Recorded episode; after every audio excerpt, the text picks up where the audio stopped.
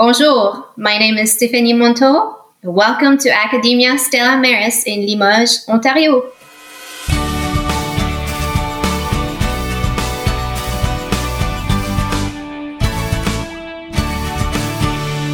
Welcome to Another Day in God's Story. This is the Every Square Centimetre podcast, a project of Christian Schools Canada, and we are stoked to have you join us as we tour this beautiful country we call Canada, celebrating and finding inspiration in the people, places, and practices in and around Christian education. In our last stop on our virtual tour of Canada, we spent time in Leduc with Colin Ward. As we learned, school musical programs have long-lasting memories. We learned sometimes bribing kids with candy for the sake of adult-student relationships can be a great thing. We learned that the Canamex corridor goes straight through Leduc because it stretches from Edmonton all the way down to Mexico. We learned that collegial relationships have a profound impact on our job satisfaction. We learned God cares about our wellness and wholeness while we're here on earth. And the last thing we learned is you can take the pastor out of the church, but you just can't take the sermon out of the pastor. It was a joy visiting with Colin. But today, we're grateful you've joined us in Limoges, Ontario. And for listeners, if you're a regular listener, you know I'm going to butcher some things today. And so I'll do my best. We're going to refer to ourselves as a scurry. So maybe a Limogian scurry. Stephanie, what would you call someone from Limoges? I guess it could be a Limogian, but it could also be a Limogeois or a Limogeoise. Oh, if you're Francophone. Limogeois. Gentlemen, no? Okay, I'm getting some laughing more so than thumbs up. So, Limogeois scurry. Yeah, nice. That's good. And to get our Limogeois scurry, we're going to start our podcast off with a name segment. My name is Jeremy Horlings from the Prairie Center for Christian Education, or PCCE, and alongside me from the Society of Christian Schools in British Columbia, or SCSBC, is Mr. Luciano Pavarotti himself, Darren Speaksma. Hey, Scurry. Hey, Darren. Darren, tell us all about a childhood memory that comes to mind when you think of warm June or July evenings. So I grew up in the Cowichan Valley on Vancouver Island, and one of the rites of passage at when I was in my preteen years and teen years was hauling hay. And it was the evening activity because you wouldn't go in the heat of the day. So we would work.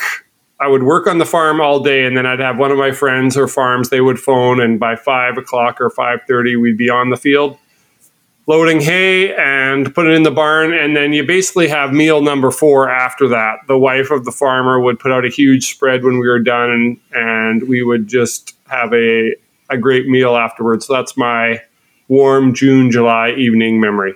Nice. Round bales or square bales? Square bales, because we were doing it by hand, like the small bales where you're stacking them all in the wagon, then bringing them to the barn, putting them in the hayloft, that whole thing. On the elevator. Mm-hmm. Yeah, cool. Didn't realize we got a tough guy on the podcast. Yep, that's me. Farm strength. Okay. From Advance in Eastern Canada, we have a guy who you couldn't catch, Justin Cook. Hey, Canada. Oh, Canada. Justin, why couldn't we catch you? Any idea? Well, Darren? I told Darren? No, I was going to let Justin go first. Come on. The ball finally dropped. Yeah, I saw that light go on. I'm the gingerbread man. Mm-hmm. There we go. Can't catch him because he's the gingerbread man. Yeah. Justin, tell us about a childhood memory that comes to mind when you think of warm June, July evenings. Well, I was thinking about going to Hayin too, so that's awesome, Darren. But I'll pivot. So I grew up in a townhouse complex. So it's an old townhouse complex. So it was a row of houses that were all connected, and we played a game off of our front porch called Bloody Murder. Oh, and the way it worked was. So everyone was at home base, but someone was hiding somewhere around the building, the row house. and you had to get one way, you had to go fully around the row house in one of the two directions and get back to home base, which was the porch. And someone was hiding and trying to tap or touch everybody. And then if you got touched, well, first, if you saw the person who was hiding, you screamed, "Bloody murder!" That's, I don't know why, but that's what we did. And that person was trying to touch you. And if you got touched, then you joined the hiding team. And warm June evenings, this is what we did. All the neighborhood kids would start on our porch and play Bloody Murder. Do you think people could still do that? Like, would it be canceled? Or would people say, you can't be yelling that through the streets anymore? Yeah, good point. Well, I think, I don't know. So my kids still played a little bit. The house is not as exciting because there was like an alleyway in the back, like this really narrow part that was super scary. And yeah, it got even better when the sun went down and we played at night, and those pine trees were scary because you never knew who was jumping out of the pine trees. As we heard off the top, we are honored to be welcomed virtually into a school I'm going to try to pronounce. And then Stephanie, you're going to say it as beautifully as you said it up the top, into Academia Stella Maris. Do you want to, can you redeem that, please? Academia Stella Maris. Okay, so I dropped S's in wrong spots and added S's in the other spots. Stephanie has assured me I can call it ASM, but I wanted to give it an honest go. Stephanie, welcome. Thank you. Thank you very much. Stephanie, when we asked someone to come on, we asked them to kind of fill out some information so we know a little bit about the person and kind of choose a prompt to go off that. So I'll just give the listeners a little taste of kind of what you wrote in this piece. It says you were born in this town. Maybe you can talk a little bit about this. I don't want to take that away from you, but you said the type of town where the warm June evenings have the sweet smell of fresh cut hay. And it just drew me in, and right away I wanted to ask the question because it just brought me back to different those evenings growing up. So, Stephanie, same question: what is a childhood memory that comes to mind when you think of warm June or July evenings? Yes, well, yeah. So I grew up in a farming community, and so the smell of fresh cut hay, the sweet smell of hay, and that muggy feeling on your skin just totally brings me back to my childhood when I get out of my house right now and smell it and feel it. So when I was a teenager, I used to play soccer, and our soccer games used to be late at night. So one of my fondest memory is driving to my soccer games with the windows down, smelling the hay, feeling the air, and getting on the field and having those, great big lights just blasting on the field, and obviously wanting to win that game. And afterwards, we had this little Dairy Queen close to the field that we would go and enjoy some ice cream. Favorite ice cream, Stephanie? The vanilla. Oh, yes. Straight. Simple. Very cool. French vanilla? No, just plain vanilla. Good try, though. Very nicely said. That was a Darren, oh boy. I love how, so we don't usually talk about what our answers will be to this question. And Darren, you started talking about hay, and Justin was right away like, oh, that's what I was going to talk about. And then Stephanie, you were talking about smell of hay, and then soccer. And actually my story is going to go into the soccer world. And I remember we lived a little bit outside of town. And so oftentimes it was a matter of managing a couple kids being in sports. And so mom would just bring supper into the minivan and sit in a crock pot. And we're between fields and driving from this to that. You're opening up the crock pot and throwing your food on the plate and eating it and going to soccer and then jumping in. And you're off to the next person's. And so I just brought back memories of soccer, which is so funny, Stephanie. Except for my soccer, I do not remember large lights. I remember a smattering of few adults standing on the side. So you must have been much higher level and a bigger deal than our soccer in Smithers, British Columbia. For the second half of our opening square, we have our host choose from a variety of segments that all rhyme with aim. And today, we've done game, I think, every single episode this season. But today, Stephanie has chosen the segment. Stephanie, can you give us a drum roll? Flame! I messed it up just because I couldn't believe it. That was a fantastic drum roll. Thank you. Thank you very much. All right. For the flame segment, we are going to talk about something we're fired up about. And I think we're going to keep it in the education realm today. We veered off before, but something we're fired up about. Justin, what do you got? Yeah. So I've been having a great time here in the end of the school year, working with regions of schools collaborating together on teaching for transformation. And it's going amazing. I love it. But one of the things I'm fired up about is, so there'll be like anywhere from 30 to 50 teachers from the region sitting together, and we're sitting as kind of role specific tables. So grade groups, so primary or grade 1, 2 or kindergarten or specialists together. And I'm absolutely fired up to listen in on the collaborative conversations of people in the same role from different schools, just kind of sharing their similar experiences, but also some of their unique approaches. And it's some of the best, most inspiring kind of banter. And then, of course, as we're looking at TFT and looking to implement TFT, it's so helpful to be with a crew of people who are doing it in the same area. So I'm totally fired up about kind of peer support network tables of people working together. Love it. Stephanie, what are you fired up about? I am fired up about unconventional Christian education. So that has been my passion for the past 6 years. So, the type of education where we don't box in children, that we allow them to discover their God-given gifts.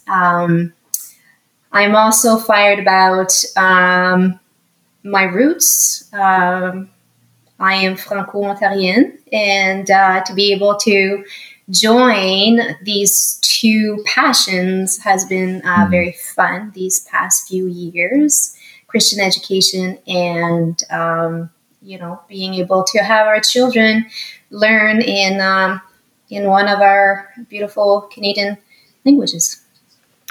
That's beautiful. Did you grow up? Did you speaking French, Stephanie? Yes, actually, I didn't speak English until I was 14.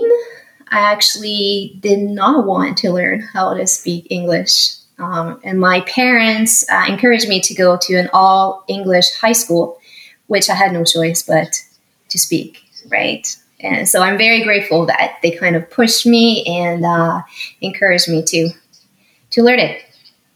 English immersion. English immersion. Yeah, that's right. We're grateful that they pushed you as well, because my French is not up to the level that would be necessary to have a great conversation with you. So thank you. Darren, what are you fired up about? Well, first, I just want to establish that the first two people that were fired up are just better human beings than me. But once we've established that, I'm just excited it's the end of the year, because I'm grumpy fired up about the fact that we have lost the ability to disagree well. I grew up in a tradition that on Sunday afternoon, I could watch my parents drastically disagree with the other couple that they were sitting having lunch with, and then give each other a hug at the end before we went home. And I feel like as Christians, we have lost, I don't know if it's humility, I don't know what it is, but lost the ability to acknowledge that someone who disagrees with you might actually be onto something. Mm-hmm. So I am just, I don't know if it's grumpy fired up or what you call that, but I'm just, yeah, that's got me fired up right now. I disagree with you, Darren. I don't think there's any issues right now. Very funny, Jeremy. Very funny. What are you fired up about, Jeremy? Tell us now. Okay. I'm fired up. I'll go into the category of better human beings, apparently, because we've taken the positive side fired up. I'm fired up about celebration of learning. As you can tell, if you're listening right now, we are recording close to the end of the school year, right at the end of the school year. And so some of our schools have been doing some celebration of learning types of protocols at their schools. And I just think when I was growing up, the main story being told was your report card story. Mm. And so that went home at the end of the year. That's kind of the full, almost the full story that would have been told. Celebration of learning, I got the opportunity to go to one the other day. And it just, again, kind of filled my heart because it was a reminder of, yes, the report card is a story. It's part of the story. But that's not why I put my kids in Christian education. And the celebration of learning just reminded me and allowed me to see the good things, the good learning that's happening, and the godly learning that's happening behind the scenes. And was excited to see that again. It just was inspiring. So from a leadership perspective as well, if you don't do a celebration of learning, I highly encourage it. I think it just allows teachers off another place to tell the story of Christian education well. And in light of Darren's being fired up around the divisiveness, too many of our schools this year, the story was divisiveness. Mm-hmm. And because in the absence of story, we're going to fill that at home with like, well, I don't know what's going on at school, but I'm going to complain about things. But when I'm brought into the good learning that's happening, I'm reminded of the good story that's being we're invited to. And so I was excited about that.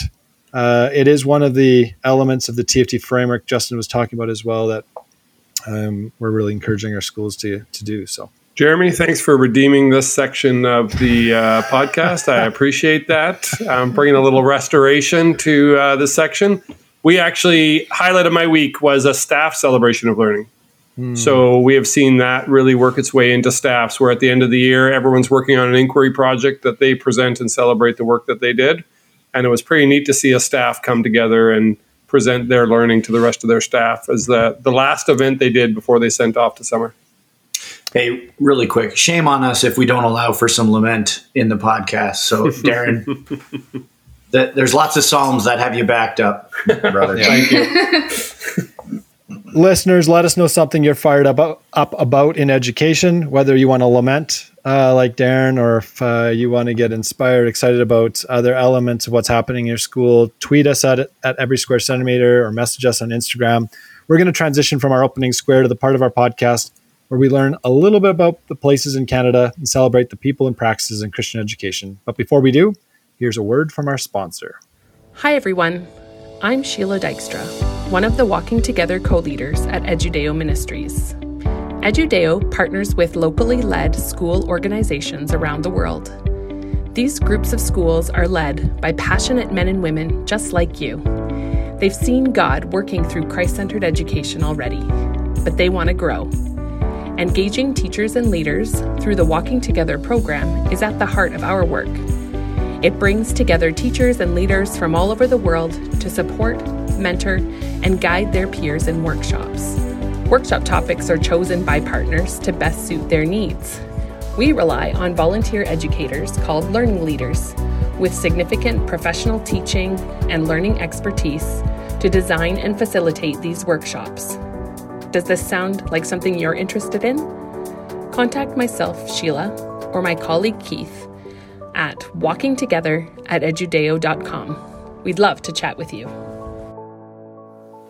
As we heard off the top, Stephanie teaches at Academia Stella Maris, or ASM, as some may say it, in Limoges, Ontario, Canada. Justin, what did you find out about Limoges? Mm-hmm. Well, Limoges is part of the region of the Greater Ottawa area and is on the unceded Anishinaabe Algonquin territory. The peoples of the Anishinaabe Algonquin Nation have lived on the territory for millennia. Their culture and presence have nurtured and continue to nurture that land. Limoges is named after its counterpart in France and founded in 1872 by French-Canadian settlers, primarily farmers. Shout out to the hay from our check-in. Today, Franco-Ontarians make up 4.7% of Ontario's population. And I was actually surprised that it's that high. That felt much higher than I realized. So apologies, Stephanie. Mostly settled in eastern Ontario. And Limoges is, as I said, on the outskirts of our nation's capital, Ottawa. So, quick quiz question. Do any of you know when Canada became officially bilingual?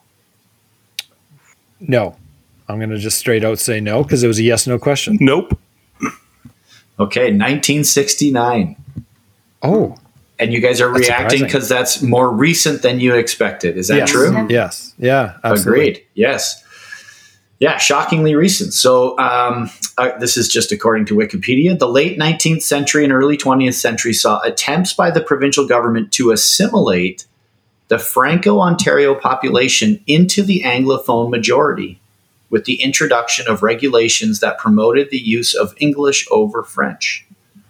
So just as we have an assimilation agenda in residential schools, especially in the 60s scoop, Francophone culture and language were also subjugated.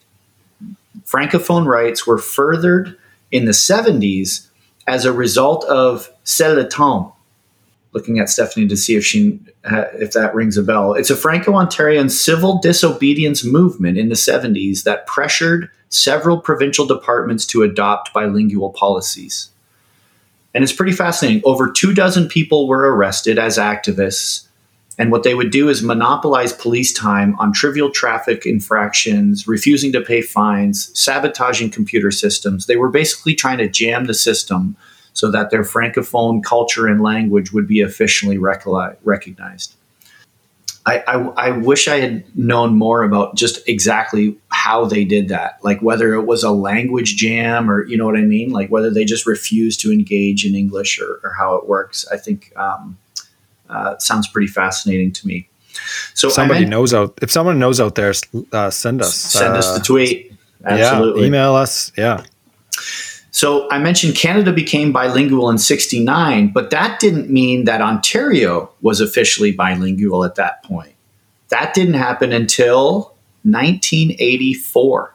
Now Ontario officially supports education in both English and French, as well as including First Nations language curriculum. And of course, Indigenous education is a federal jurisdiction, not provincial.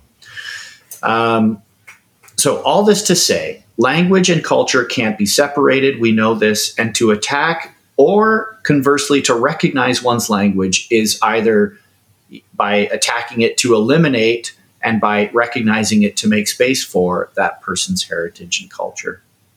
So, Stephanie, I am so pumped that we are finally exploring some of the Francophonie square centimeters of Canada. And, yeah, none of us represent schools that are in Quebec, but it is a privilege for me to be in connection with you and ASM as a bilingual school here in Eastern Ontario.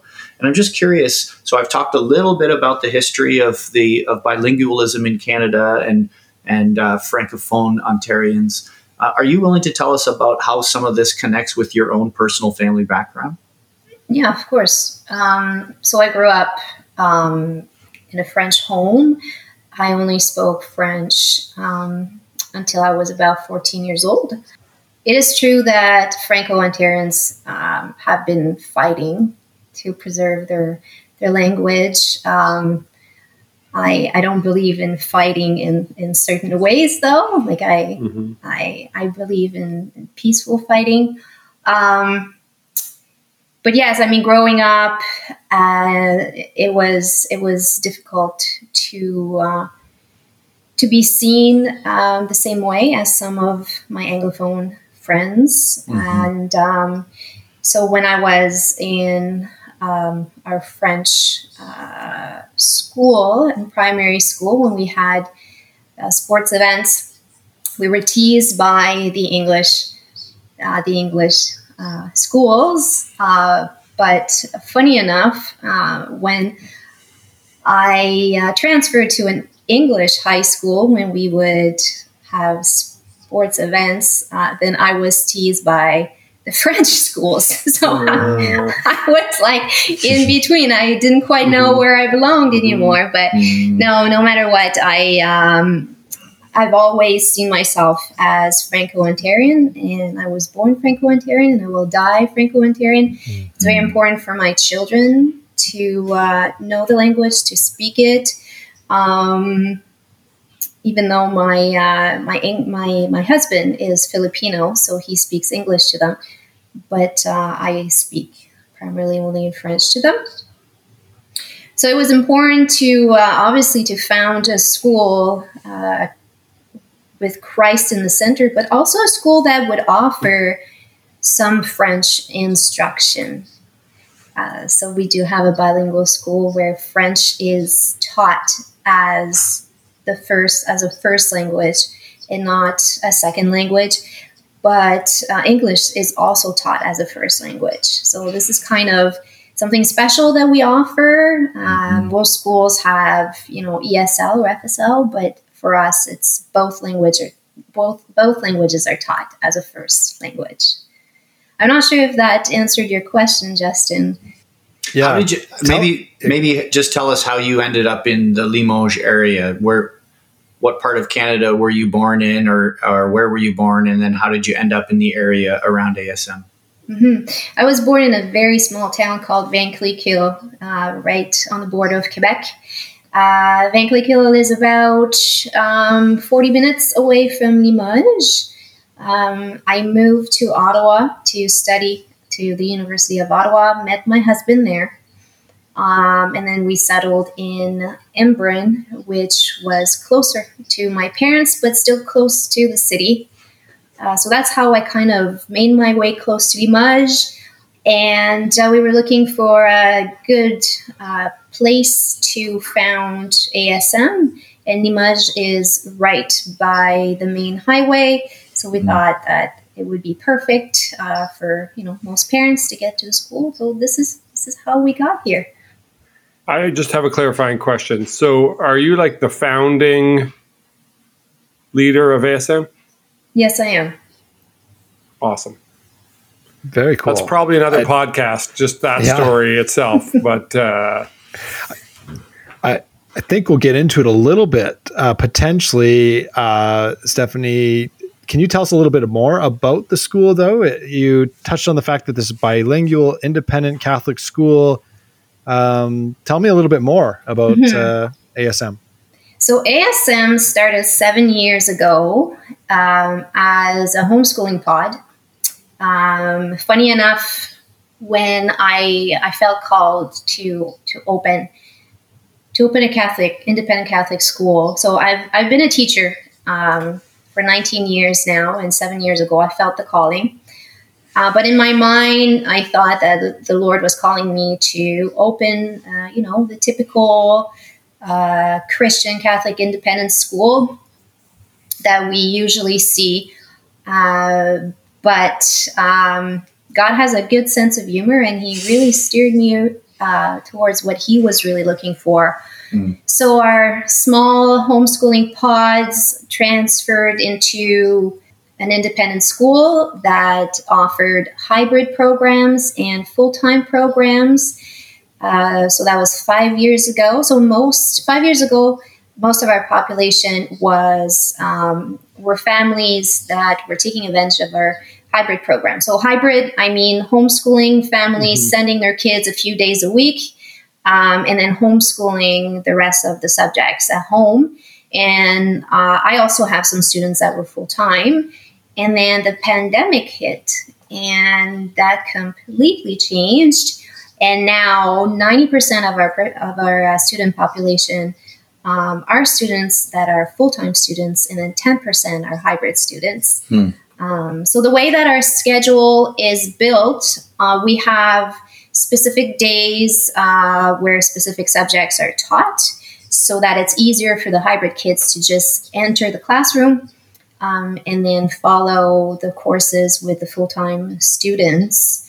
And we do have a bilingual curriculum. So as I was saying, French is taught as a first language, English is taught as a first language, and then we have certain subjects that are only taught in French. So we have géographie, histoire, science, and then the rest of the curriculum is taught in English.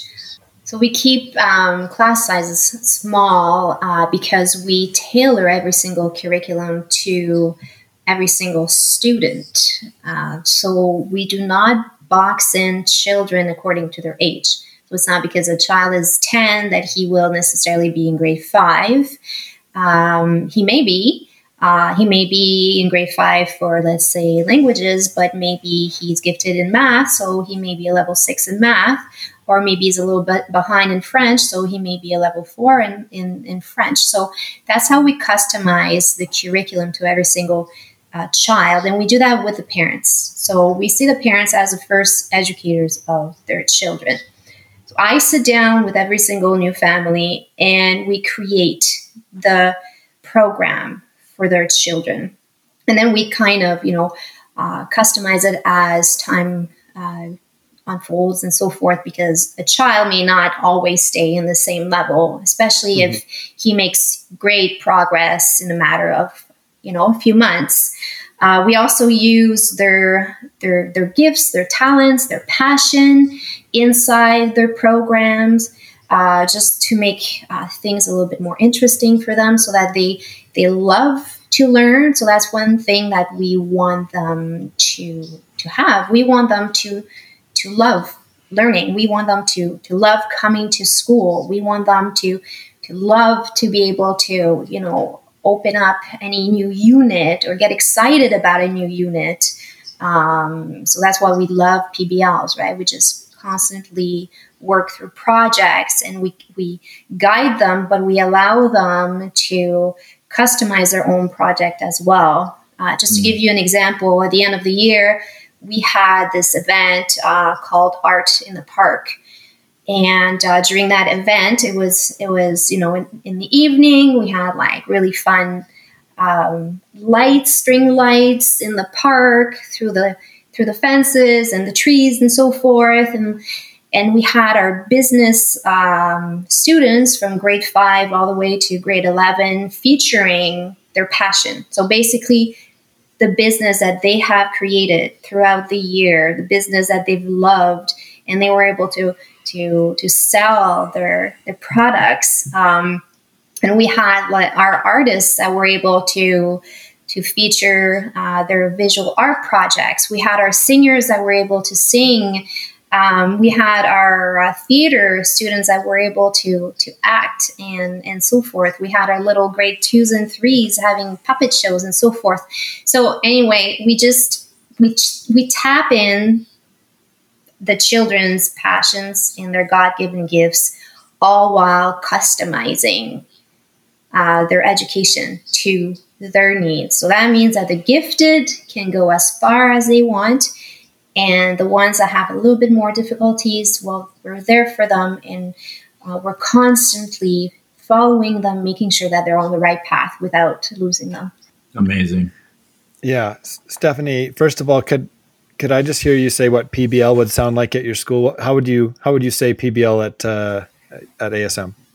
So yes, our project-based learning, what we usually do, we love to meet as a staff, and we unfold our units. And we kind of come up with PBLs for every single unit, let's say like for a couple of months.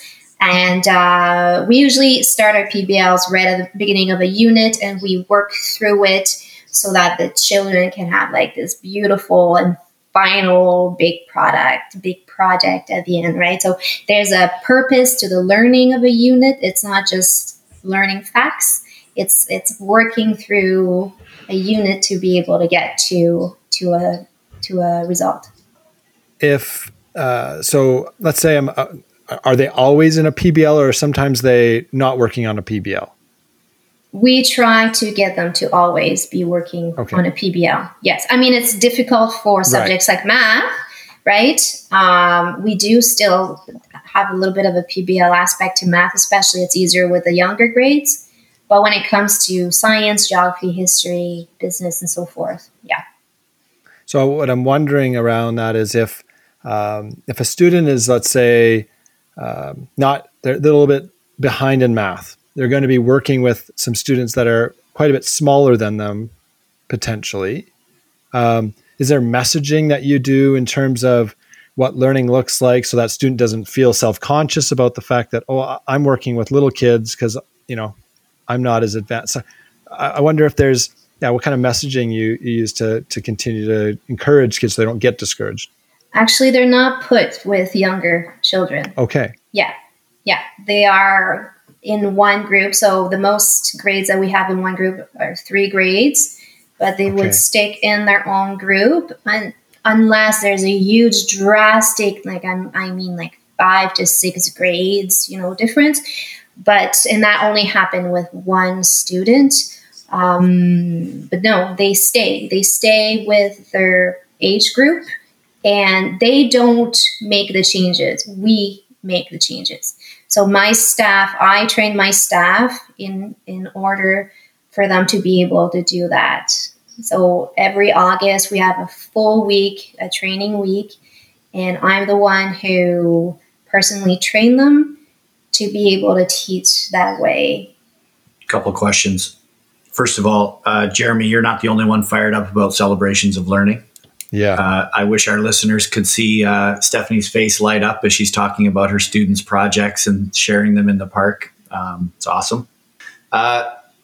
Just very quickly, pragmatically, for my own sake, Stephanie, what is that the last week of August? Is that right before Labor Day when you're working on with your staff on that training, or is it earlier than that? It's earlier than that, so that they have some time to continue their prep. And if they have any questions, I'm available to guide them and to help them with any, you know, problems or questions they may have. They also, this year, we're starting something brand new. So each new teacher will have a mentor. So a teacher that has been with us for a bit. And that mentor will be able to follow that new teacher within throughout the year to kind of guide them as well and help them out. So we're a small community, but we're a tight-knitted community in many ways. So my staff really sticks together, and it's beautiful to see them helping each other. Mentors, no mentors, it doesn't matter. The conversations, the excitement that happens in the staff room, in the office. At the end of the day, it's pretty neat to see. They're all focusing on one goal, and it is to see these students grow. Stephanie, you mentioned staff. One of our quirky questions is if someone on staff was a superhero, who would they be and why? You know what? They would all be. I call them my super team. Yeah, I've been. That's their name. They know who they are, and I keep calling them my super team. So one thing that we have to understand is these teachers are not just plain teachers. These teachers are missionaries.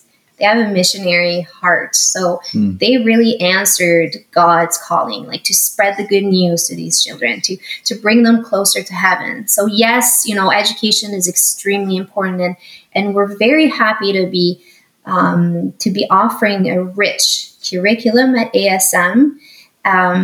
But what we're most happy about is to be able to walk with these kids in their journey in faith, right? To be able to help their parents, to guide them, because what is our ultimate goal in life? It's to get to heaven, isn't it? So this is the goal of my teachers. And that's why I say that they are missionaries. And they're all super. They're all amazing. They're my super team.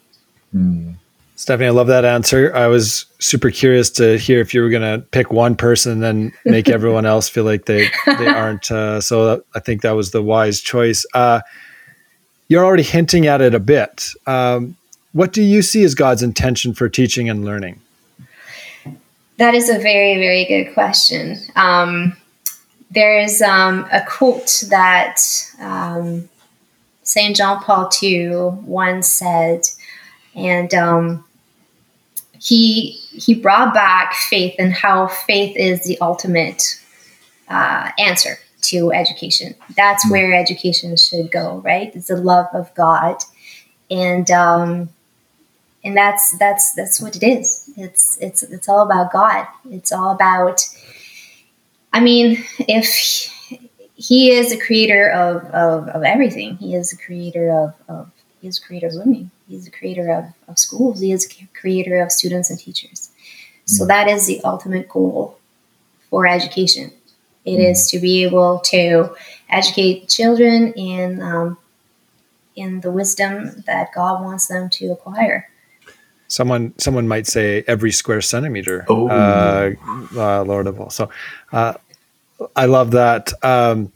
That vision is captivating, but I'm assuming there's going to be struggles with you trying to implement that vision or invite staff and students into that. So what struggles have you faced? The biggest struggle has been finance, really. And I think, that's a struggle that most or many independent schools face at one point. So I mean, I have to say that we have always been granted what we've needed.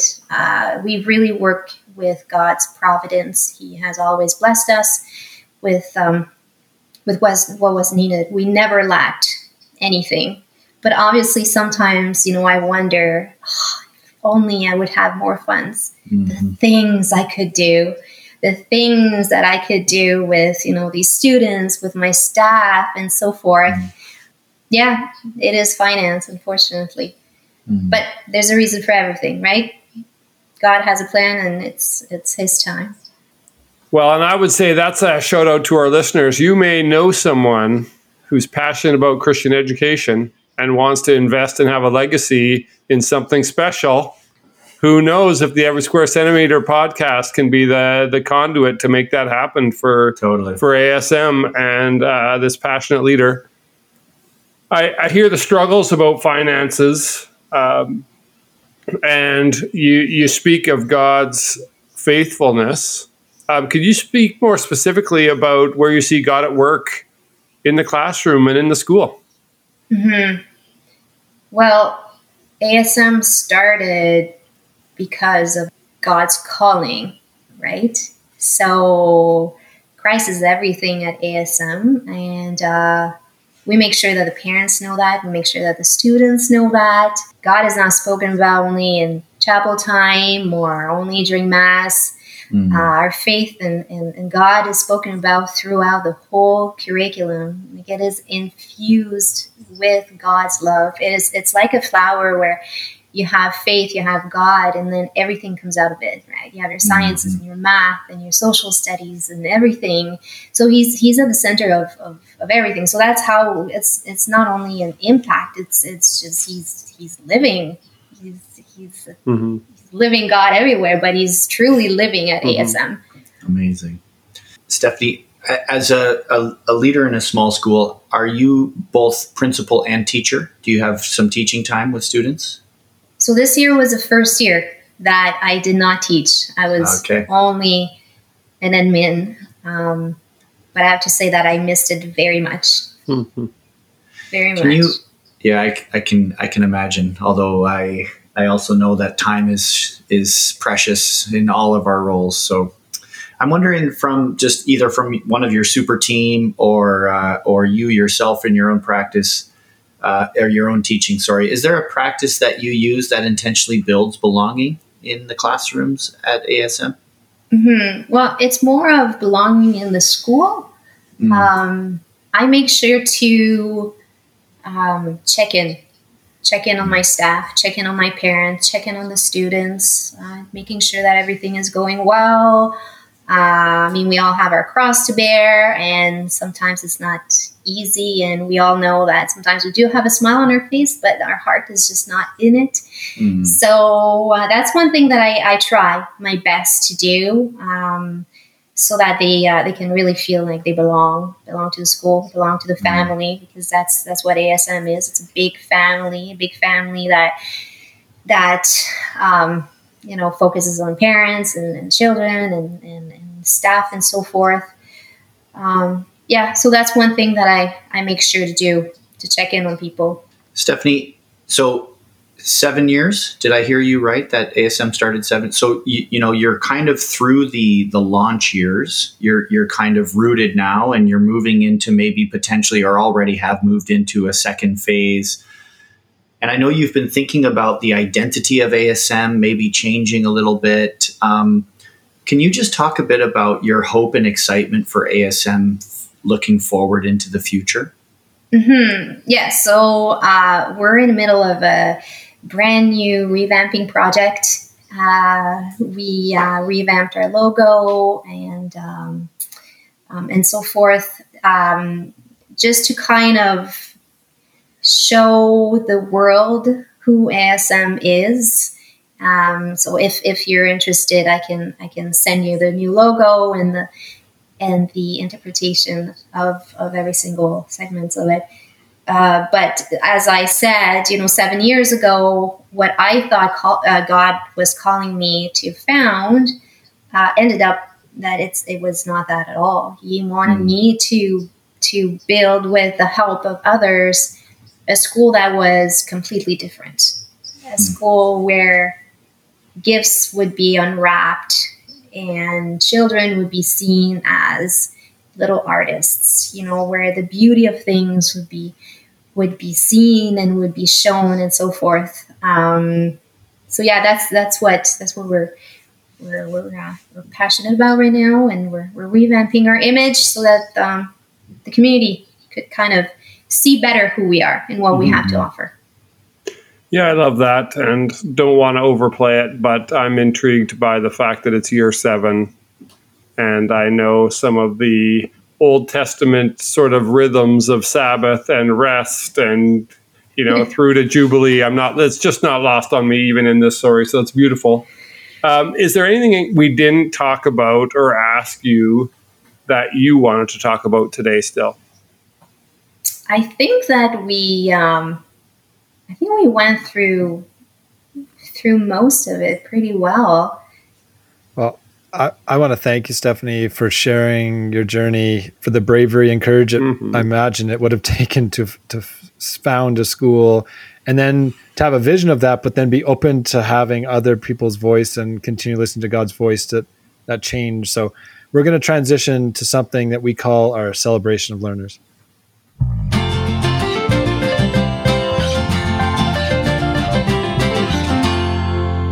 On the Every Square Centimetre website, we have an ever-growing gallery that we call our Celebration of All Learners. It is populated with wonderful people that have joined us on our podcast, shared a bit of their journey, and then we always force them to listen to us read off some nice things about themselves from someone who they work with or someone that respects them. And today, Stephanie's colleague, Johann Luiz, has written a letter for her. Justin. All right, I'm pretty excited to read this, Stephanie. For you from Johann. Stephanie, you are a wonderful principal, mentor, friend, and mother. When people encounter you, they encounter Christ's wisdom, love, and joy. Go, therefore, and make disciples of all nations. Matthew 28:19. Through God's grace, you have always said yes to what the Lord has asked of you. Whether it is to be the mother of 2 amazing young men, all the way until opening your own school. Thanks to your yes every day, and through God's grace, many souls have come, are coming, and will be coming to Christ. Thanks to your yes, you are helping the Lord make disciples of all nations. Stephanie, I cannot speak for other people, but I know how much the Lord has used you to change my life this past year. Whether it was a word of wisdom, of encouragement, or a prayer, I always knew that you were in my corner. And I know that all the other students, teachers, parents, and everyone you have encountered would say the exact same thing. Thank you for always challenging us to be the best version of ourselves, and to not be happy with anything less than sainthood. Thank you for being a friend, mentor, and first and foremost, a woman chasing after Jesus' heart.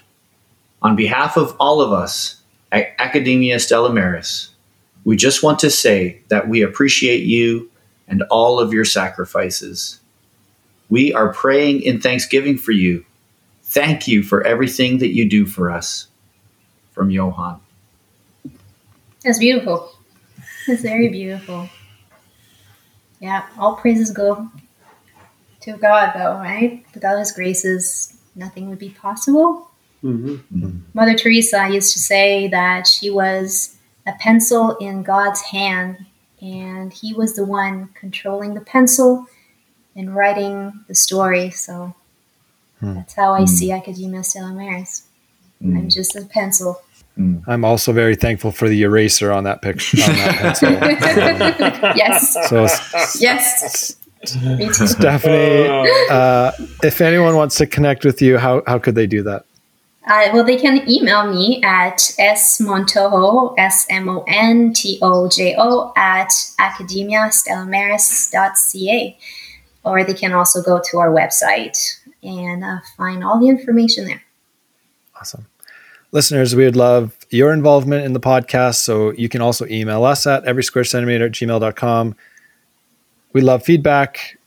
We'd love to celebrate more people like Stephanie. So send us recommendations, antidotes, and we'd love for you to rate, review, and subscribe. But before we send off today, I want to thank you, Stephanie, for hosting our scurry. Off recording, Darren said that this is one that he does not have a clue about. So I'm kind of excited about that because I believe you got the last one, Darren. Does anyone know what animal group forms a scurry? Yeah, way too many of them. Darren, I'm going to go to you first because I'm going to put you right on the spot. Yeah, so I'm happy to do that.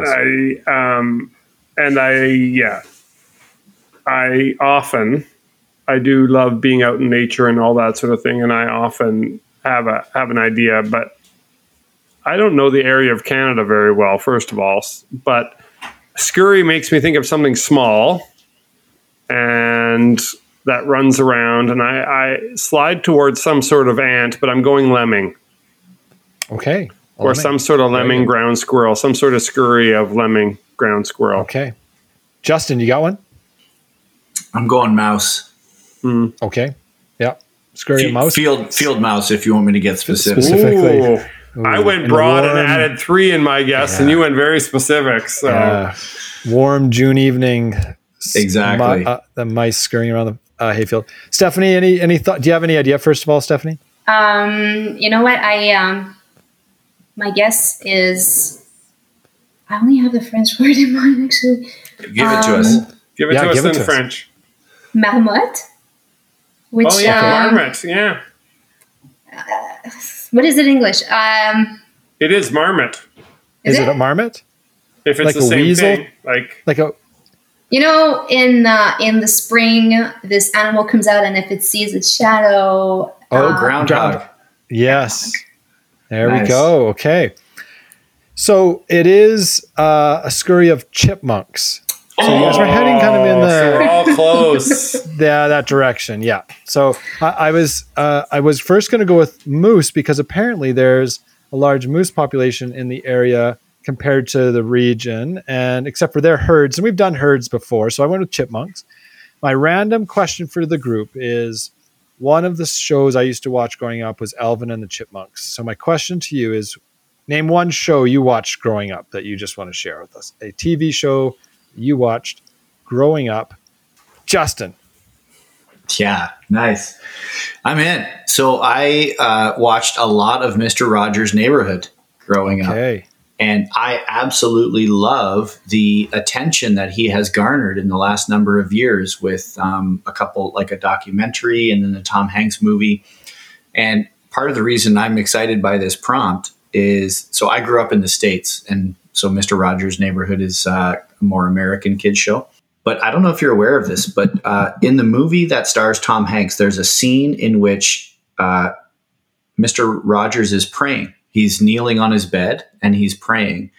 And one of the people he prays for specifically is Justin Cook.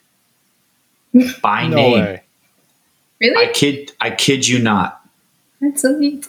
And we recently watched this, and I recall listening, hearing that. And it was such a bizarre but holy experience to be sitting in the theater and to hear my name. Mm-hmm. Wow. Come through the video, through the movie.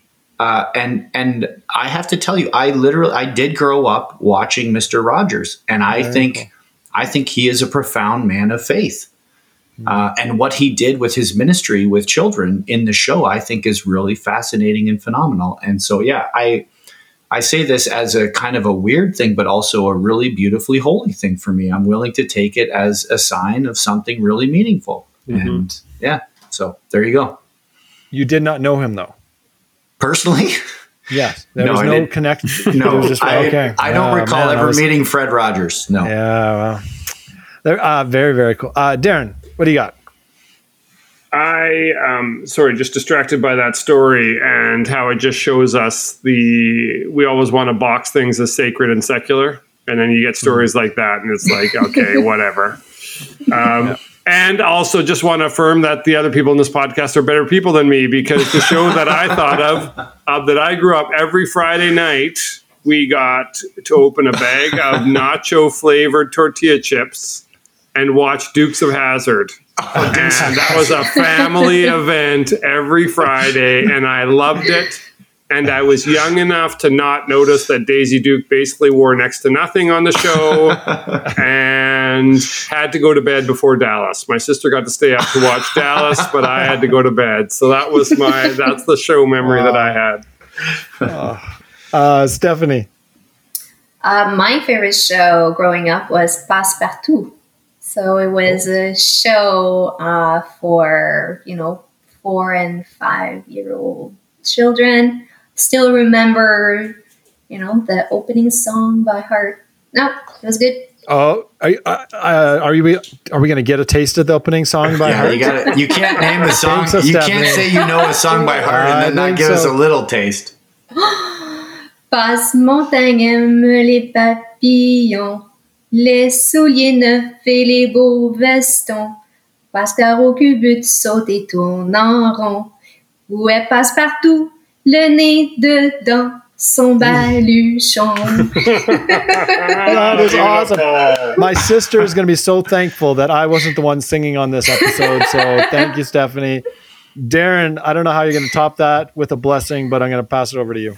Well, based on a fantastic book that has got my imagination called The Creator in You, written by Jordan Rayner, I share this blessing that I just quickly wrote, just inspired by Stephanie and her story. May we see the sixth day of creation, not as the end of creation, but as the beginning. May we see each day as an invitation to create more of what is true, what is good, and what is beautiful. And may we see each task, each day, both work and rest, as a way to bring joy to others. Amen. Amen. Stay encouraged, educators.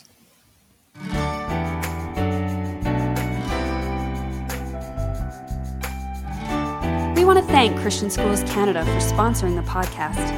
Please know that the views and opinions expressed on this podcast do not necessarily reflect the views of CSC, the schools of our guest, or any of our 3 regional organizations. Thanks for listening.